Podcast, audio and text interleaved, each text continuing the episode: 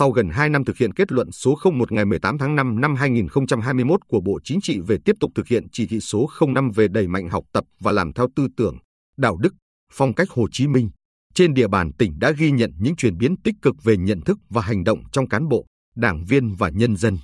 Theo Phó trưởng Ban Thường trực Ban tuyên giáo tỉnh ủy Hồ Xuân Ánh, công tác tuyên truyền thực hiện kết luận số 01 thời gian qua luôn được các cấp ủy, chính quyền, ban, ngành, đoàn thể chú trọng. Riêng trong năm 2022, toàn tỉnh đã tổ chức 790 hội nghị triển khai chuyên đề học tập và làm theo bác cho 77.200 lượt cán bộ, đảng viên. Các cấp ủy, tổ chức đảng cũng đã triển khai lồng ghép trong các đợt sinh hoạt tri bộ, sinh hoạt chính trị hè, sinh hoạt hội, đoàn thể, khu dân cư cho đội ngũ cán bộ, đảng viên, hội viên, đoàn viên và các tầng lớp nhân dân. Nhờ công tác chỉ đạo, triển khai thực hiện đồng bộ, kịp thời, cùng sự kế thừa, phát huy những kết quả đạt được từ nhiều năm trước, chú trọng cụ thể hóa, vận dụng sáng tạo vào thực tiễn của từng địa phương, cơ quan, đã góp phần tạo sự chuyển biến tích cực trong nhận thức và hành động của các cấp, các ngành,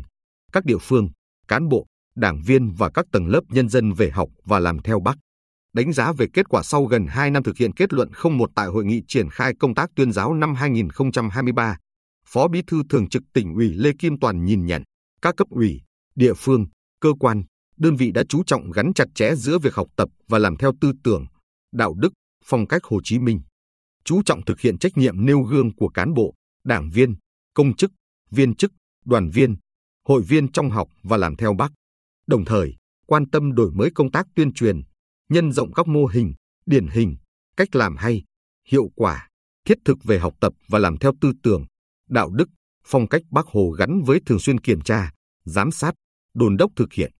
Trên địa bàn tỉnh đã xuất hiện ngày càng nhiều mô hình hay, gương điển hình xuất sắc tiêu biểu, Năm 2022, nhiều tập thể, cá nhân được Thủ tướng Chính phủ, Ban tuyên giáo Trung ương ghi nhận, biểu dương, tặng bằng khen. Trong đó, Đảng bộ thị xã Hoài Nhơn, bác sĩ Lê Ngọc Thường Bệnh viện Y học cổ truyền và phục hồi chức năng tỉnh, chủ nhiệm câu lạc bộ 25 thuộc Hội chữ thập đỏ tỉnh và bà Trần Thị Lệ, hội viên nông dân thôn Lương Lộc xã Phước Hưng, huyện Tuy Phước được Thủ tướng Chính phủ tặng bằng khen.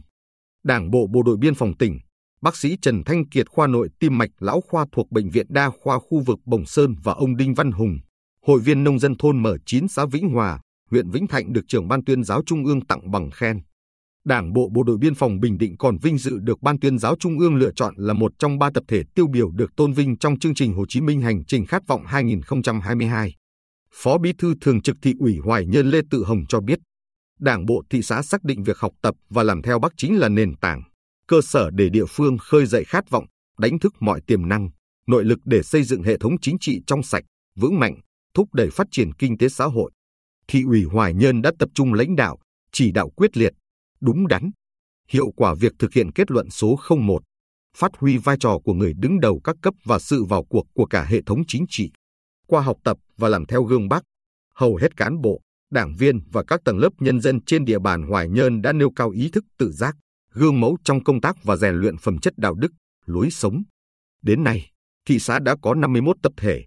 107 cá nhân điển hình trong học tập và làm theo bác trên nhiều lĩnh vực, phát triển kinh tế, lao động sáng tạo, cải tiến kỹ thuật, văn hóa xã hội, quốc phòng an ninh, phòng chống dịch COVID-19, xây dựng hệ thống chính trị,